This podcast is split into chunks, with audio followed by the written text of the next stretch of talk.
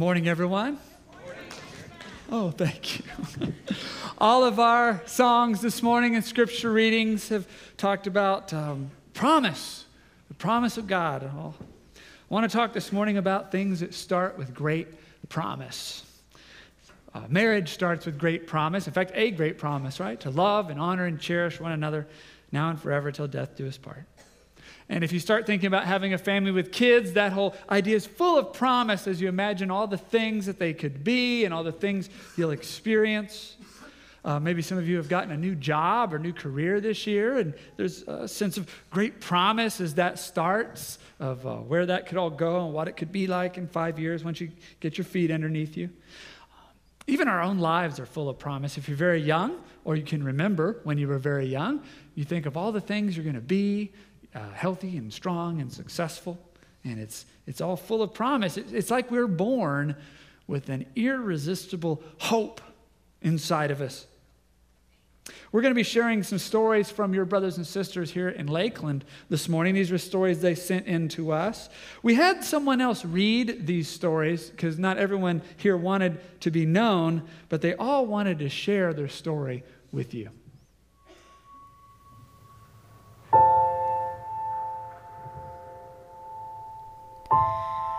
Once Upon a Time is part of every little girl's hopes and dreams. I used to make believe that I would marry the man of my dreams. When I was 18, that guy entered my life.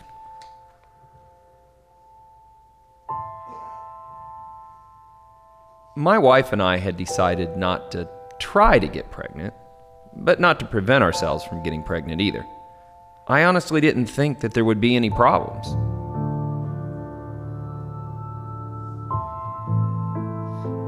My hope has always been to be normal weight. I remember when I was three or four, I was running around the house without a shirt, and my parents jokingly said, Look at that big belly. Things that start with a great promise. Our scriptures start with a great promise. In fact, the ornament hung here today represents the scriptures, the prophets, and their scrolls, which begin with great promise. And we're going to jump in right at the beginning in Genesis chapter 12, where God introduces himself to a man named Abram. The Lord said to Abram, Leave your native country, your relatives, and your father's family, and go to the land that I will show you. I will make you into a great nation. I will bless you and make you famous, and you will be a blessing to others. I will bless those who bless you and curse those who treat you with contempt. All the families on earth will be blessed through you. And that promise is so important that God repeats it again in Genesis chapter 22. And through your descendants, all the nations on earth will be blessed.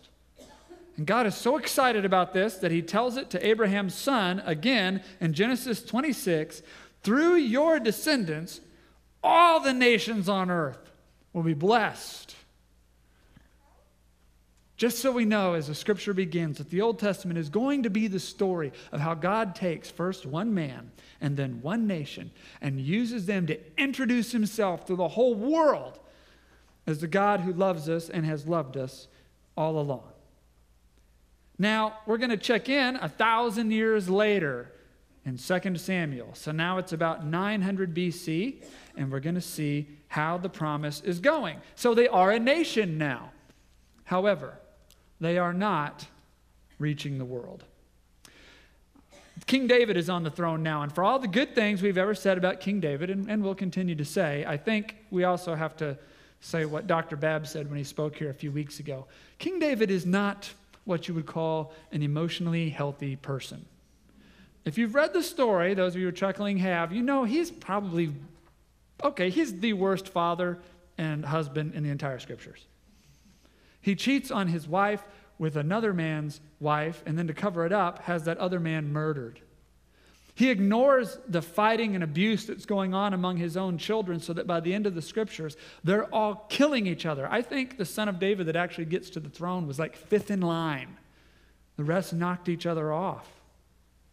This is not the world reaching people of God that was promised. So, what does God do when the promise falters? he gives another promise. 2 Samuel chapter 7, he says to David, When you die and are buried with your ancestors, I will raise up one of your descendants, your own offspring. I will make his kingdom strong. He is the one who will build a house, a temple for my name, and I will secure his royal throne forever. A throne for the family of David that will last forever, even when the promise falters. Promises falter, don't they? Um, the marriage promise falters.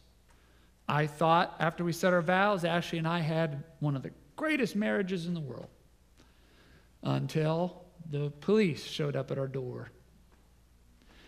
We'd been arguing so loudly, and someone had thrown a plastic cup and it shattered. Not at anybody, more like, you know, how gorillas throw logs in their poop and a display of dominance.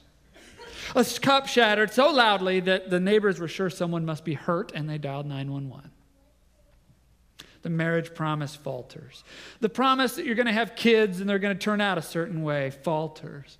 That new career path, you know, you slip a little on the career path or you fall flat on your face, it falters. Uh, we ourselves don't turn out to be as healthy and strong as we thought we'd be. The promise falters.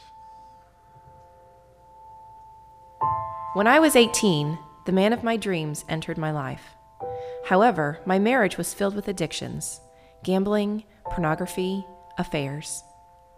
I always held on to hope that I could change him, that I would be worth it, and he would stop. When my wife and I decided that we wanted to start a family with kids, little did I know that we would embark on a six plus year journey. I trusted God but I definitely didn't understand why we could not have children when so many people who didn't deserve kids were getting pregnant, and yet we weren't.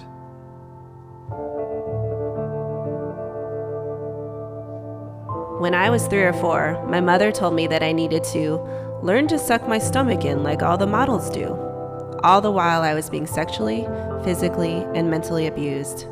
I began to use food to build a big fat wall that would keep away the attention of men, yet I was always dieting. I tried all kinds of diets, even Ex-Lax. And just when you think it can't get any worse, it does. It gets even worse. The promise doesn't just falter, it, it flies completely off the rails. And irresistible hope we're born with becomes an impossible dream. Marriage flies off the rails. Family hopes completely derail. The career path, we come completely off of it. I once prayed for two years for a career change. I interviewed for a job, I, I didn't get it. And then after two years, I got the job I had prayed for. And within 30 days, I knew it was a mistake. I kept hoping it would get better. It was, after all, what I had prayed for for two years. It never did. One day I found myself pulling over on 291 because I was too sick to drive, dry heaving on the shoulder of the road. Another panic attack. The job had become so stressful that I got sick every week on a certain day at a certain time. Career comes off the rails. Our own bodies rebel against us and go off the rails on a crazy train. The promise is lost, and we're left in hopelessness. I had that hope that I could still change him. That hope ended one morning when he left for work he kissed me goodbye and said that he loved me. That was the last time I said to him, I love you too. Later that evening, he was arrested. He had been having a coerced sexual relationship with a neighbor girl from the time she was 13 until she was 21. I packed us up and moved to subsidized housing.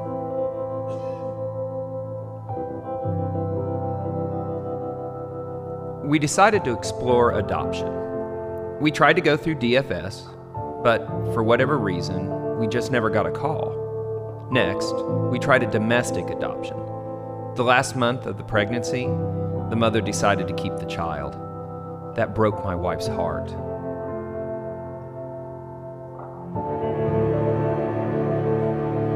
After years of abusing my own body, I suffered a back injury that left me bedridden for a month. I was close to 290 pounds.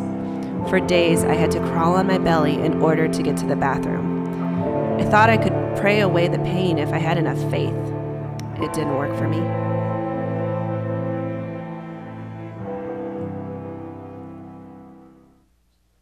And what about that promise God made to King David in 900 BC that his throne would last forever? Let's skip ahead just a couple hundred years in our scriptures and see how that's going. It's now 700 BC. King Ahaz is on the throne of Israel, and he's a descendant of David, so that's good news. He's only 20 years old when he takes the throne because his father's murdered. That's not such good news.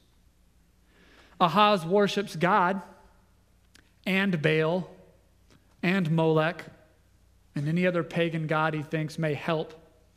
Israel's about to go to war, and he's desperate. And so he has his first son, and we all know how important first sons are, but particularly when you're a king. And Ahaz takes his newborn boy and places him into the mouth of a statue of Molech, and they light a fire at the base of the statue and burn the infant to ashes. A child sacrifice offered by a 20 year old king who's desperate for some help in a war that's soon to start. This is the bottom of hopelessness. This is when the prophet Isaiah shows up, a man of God. The prophet Isaiah goes to King Ahaz and says, Listen well you royal family of David. Isn't it enough that you exhaust human patience? Must you exhaust the patience of my God as well? All right, then. The Lord Himself will give you a sign. Look, the virgin, or in Hebrew, you can also, for this same word, say young girl. And I'm going to say young girl for the time being because it goes with what happens next. Look, this young girl will conceive a child She'll give birth to a son, and we'll call him Emmanuel, which means God is with us. And then Isaiah says, Before that child is two years old, this enemy you're so afraid of will be removed from the earth. Well, some young gal in the house of Ahaz does have a baby. They do name him Emmanuel, which means God with us. And before the child is two years old, that enemy they thought they were going to go to war with, the reason why they're sacrificing children on an altar of fire, Somebody else comes along and destroys that kingdom. They never have to fight them. Ahaz has seen a miracle of God. Does he turn? No. He stays on his evil path with the human sacrifice and everything else. What does God do when the promise is gone and hopelessness is everywhere? He gives the promise again of a throne to last forever. Isaiah chapter 9. Isaiah says, For a child is born to us, a son is given to us. The government will rest on his shoulders, and he will be called Wonderful Counselor, Mighty God, Everlasting Father, Prince of Peace. His government and its peace will never end. He will rule with fairness and justice from the throne of his ancestor David for all eternity. Really? Ahaz, this promise again? We have a son of David on the throne. His name is Ahaz, and he's a psychopath. God is still promising a king from that line who's going to be so good and pure and full of light that we'll call him Wonderful Counselor and Prince of Peace. Well, Isaiah is not the only one preaching this way. 50 miles south, there's another preacher named Micah, and his sermons at that same time sound like this But you, O Bethlehem Ephrathah, are only a small village among all the people of Judah. Yet a ruler of Israel will come from you, one whose origins are from the distant past. The people of Israel will be abandoned to their enemies, until the woman in labor gives birth. Then at last his fellow countrymen will return from exile to their own land.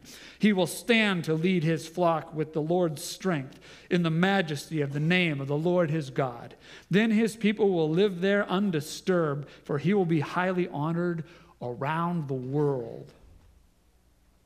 I mean, we get what Micah is trying to say. We know David was born in Bethlehem, and he thinks someone from that family will be born and take the throne and set all this right and even fulfill that original promise back in Genesis to reach the whole world. You almost feel sad for God and his prophets sometimes. They're so full of hope, even when for 1,300 years nothing goes how it's supposed to. The children of Abraham didn't share their blessing with the world. The throne of David wasn't a throne of peace. And in fact, it gets even worse. After 586 BC, there is never a descendant of David on the throne of Israel again. It's almost like the dimmer the flame of hope gets, the more God gazes at it. It's like when the flame of hope is just a little glowy orange spot at the end of the wick. God can't or won't see the darkness closing in around it. We skip ahead 700 years to the opening of what we call the New Testament, Luke chapter 1. God sent the angel Gabriel to Nazareth, a village in Galilee, to a virgin, and in Greek, virgin means virgin to a virgin named Mary. She was engaged to be married to a man named Joseph, a descendant of King David. Now we're supposed to say, oh, look, it could happen. She's a descendant of King David. You know, she's about as much a descendant of King David as some of you are a descendant of the royal family. In fact, how many of you know that you have a, a, relative in your family tree from the throne of England somewhere. How many? We had two in first service, and we get okay, good. You. So if something happens to Charles or William or Harry, you really expecting a phone call? You ready to step up? Yeah, it's not happening. It, she's about as related. She's about as related to King David as, as some of you are. But the scripture goes on. Gabriel appeared to her and said, "Greetings, favored woman. The Lord is with you." Confused and disturbed, Mary tried to think what the angel could mean. Don't be afraid, Mary, the angel told her, for you have found favor with God. You will conceive and give birth to a son, and you will name him Jesus. He will be very great and will be called Son of the Most High. The Lord will give him the throne of his ancestor David, and he will reign over Israel forever. His kingdom will never end. Well, by the time Mary's hearing this, there hasn't been a descendant of David on the throne for 500 years.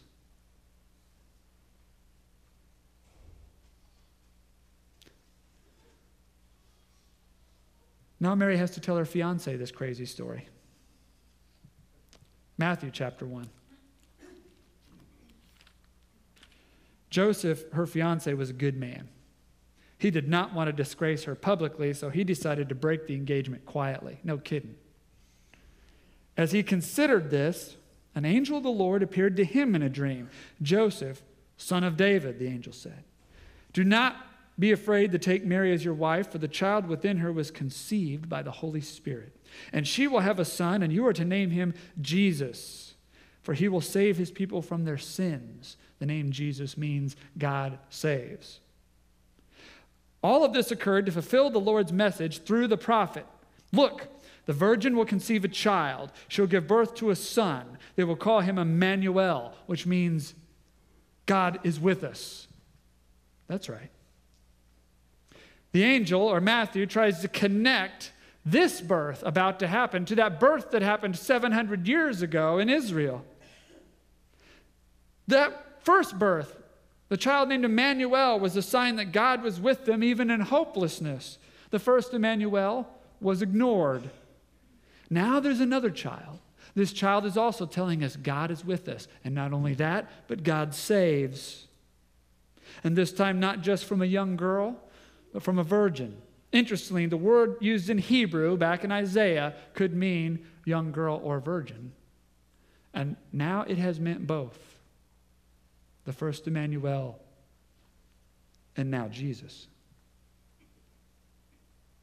And so, and it's completely unexpected way, God keeps every promise that He made in the Old Testament. A king who will last forever. Now, Jesus has now been the most influential person on the face of the earth for 2,000 years. You may this morning not like the influence Jesus has had on the world, but you cannot deny it is profound. No single person has captured the attention of so much of the world for so many years. For 2,000 years, his popularity and influence has never waned. Entire kingdoms have moved this way or that based on what they thought were the teachings of Jesus. Literacy was spread around the world just so people could read his story. There are languages on earth that only got their written alphabet so that someone would have a way to give them the written account of his story. There are more hospitals, treatment centers, organizations that serve the poor, named after Jesus and his followers, than named after anybody and all their followers, all combined in all the earth. And no book has ever come as close to his story in terms of readership. What about that promise in Genesis that opened up and said, This is the point of the entire scripture, that God will reintroduce himself to the world as a God who loved us all along? Well, for someone who never left Israel except for a couple of years as a toddler, Jesus has been remarkably successful at fulfilling this promise. 804 million people living in the Americas say Jesus is the one who brought them to God. 566 million people in Europe 522 million in Africa and growing rapidly say Jesus brought them to God. 291 million in Asia and growing. 31% of the world, the largest single world religion, says Jesus brought them to God. He fulfilled all the promises of the Old Testament and continues to fulfill them even to this day, even as you hear it. Some of you have been there and have participated in the spreading of this good news that God has always loved us. The reason why God never gives up and gazes that flame of hope is because he knows at any moment he can breathe it back into life. You can always trust God and his promises. You are never a fool to hope in these words. There is always hope for your marriage. There is hope for your marriage this morning. If you have lost your marriage, there is hope for a new life for you in Christ. That night after the police showed up, my wife and I went to counseling. After several months, all her craziness was fixed. Not a person in the room believes that's the way it went down. There was craziness fixed, but not so much hers. Hope for family and children. If this story doesn't tell us anything, it tells us that God can bring children in unexpected ways. Now, I was told last year that I would have to wait for an overseas adoption for my next nephew, that I would have to wait seven years. That's how long the list was. So I was told last year that I would be 48 when I got my next nephew that uh, my children would be in college by the time their cousin arrived. But now I want to tell you that over Thanksgiving weekend, we celebrated the first birthday of our nephew who has been with us for a year. And I found out just a few weeks ago that there is a second nephew on the way. The Chinese adoption list moved a little faster than seven years, might actually just be here in a few weeks. So they'll be raised as, as twins.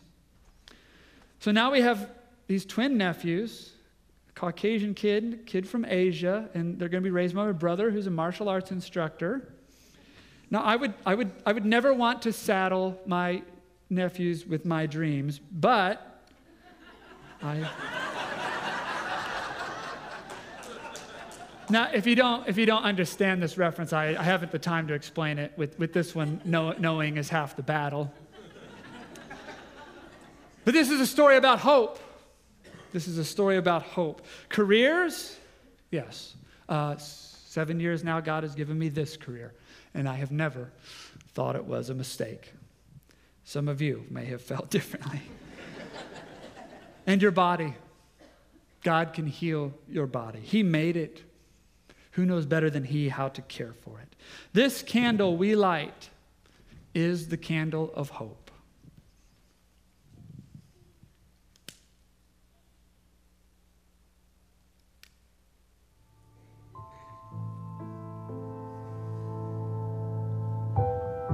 I packed us up and moved. But once away from the constant dysfunction, something happened. For the first time in my life, I realized that I had value, I had worth. I pulled closer to God rather than pulling away. God knew everything that had happened, brought all of the darkness into the light, and eventually freed me from it. God blessed me with a job that I have excelled at, and most recently, a place that my children and I call home.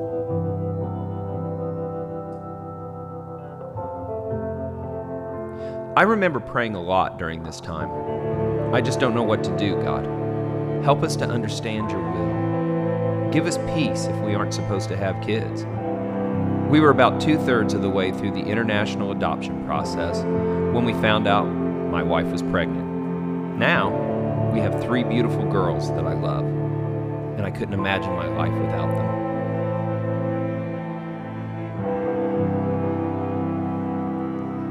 I spent that month repenting. I repented for worshiping food, for idolizing the number on the scale, for blaming my abuser. I am grateful for my back injury. As soon as I could move, I began exercising. He led me to study how he wanted me to feed my body, so I started nourishing myself. Four long years later, I had lost 100 pounds. The manager of the gym asked me if I wanted to become a fitness instructor. A year later, I became a personal trainer now I've lost 125 pounds. I own my own health and wellness company. I speak about health topics to hundreds of people a year and lead people on wellness retreats. I was the kid that had the note to get out of PE. God has a sense of humor, and He is faithful.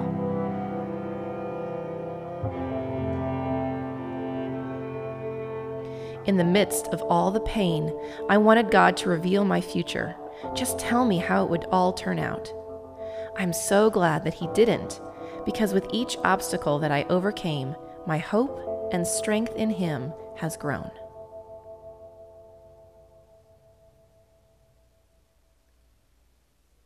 In the darkness with God, there is always a flame of hope. And however dim this flame gets, He always gazes at it he always gives his promise again.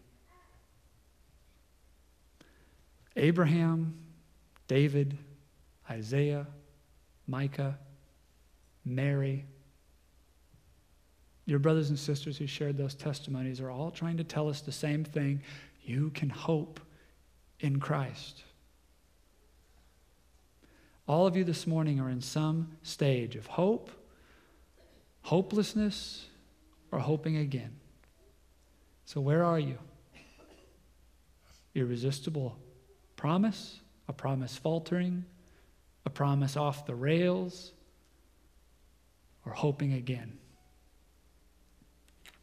In my family, since I was a teenager, we have always remembered these promises of God by celebrating the season of Advent. In the last several years, we've been doing this as a church. So, the season of Advent is uh, four Sundays leading up to Christmas Eve. It starts tonight. Tonight is the Sunday of hope. And so we ask everyone, and particularly maybe this year, to gather together.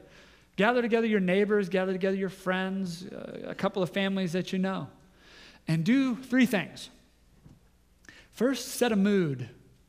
Set aside some time tonight, half hour, hour, and, create a mood. Turn, turn off the TV, for goodness sakes. Uh, turn down the lights. If you got your Christmas tree up, turn it on. If you don't, light some candles around. Change the mood in your living room from chaos and activity to uh, mystery. So set, create a mood. Gather together. Second thing is to, to read some prayers and some stories about who Jesus is and to light a candle, a single candle for hope. Um, to help you with that, we have uh, this prayer guide. Now, this is different than past years, so perk up. Different. This one is a prayer service that you do there in your living room, and it's got things that you read together, it's got prayers you pray together, and then different readers do things separately. So you'll want one of these for every person in your house who can read. That's the different thing. You'll want one of these for every person in your house can, who can read. And you do these, these prayers and readings together. There's some songs in there if that's your style. And you light the candle of hope. So set a mood, do the prayers and the candle. And then uh, stop and end it all with a special treat. Um, let us stand together for the benediction.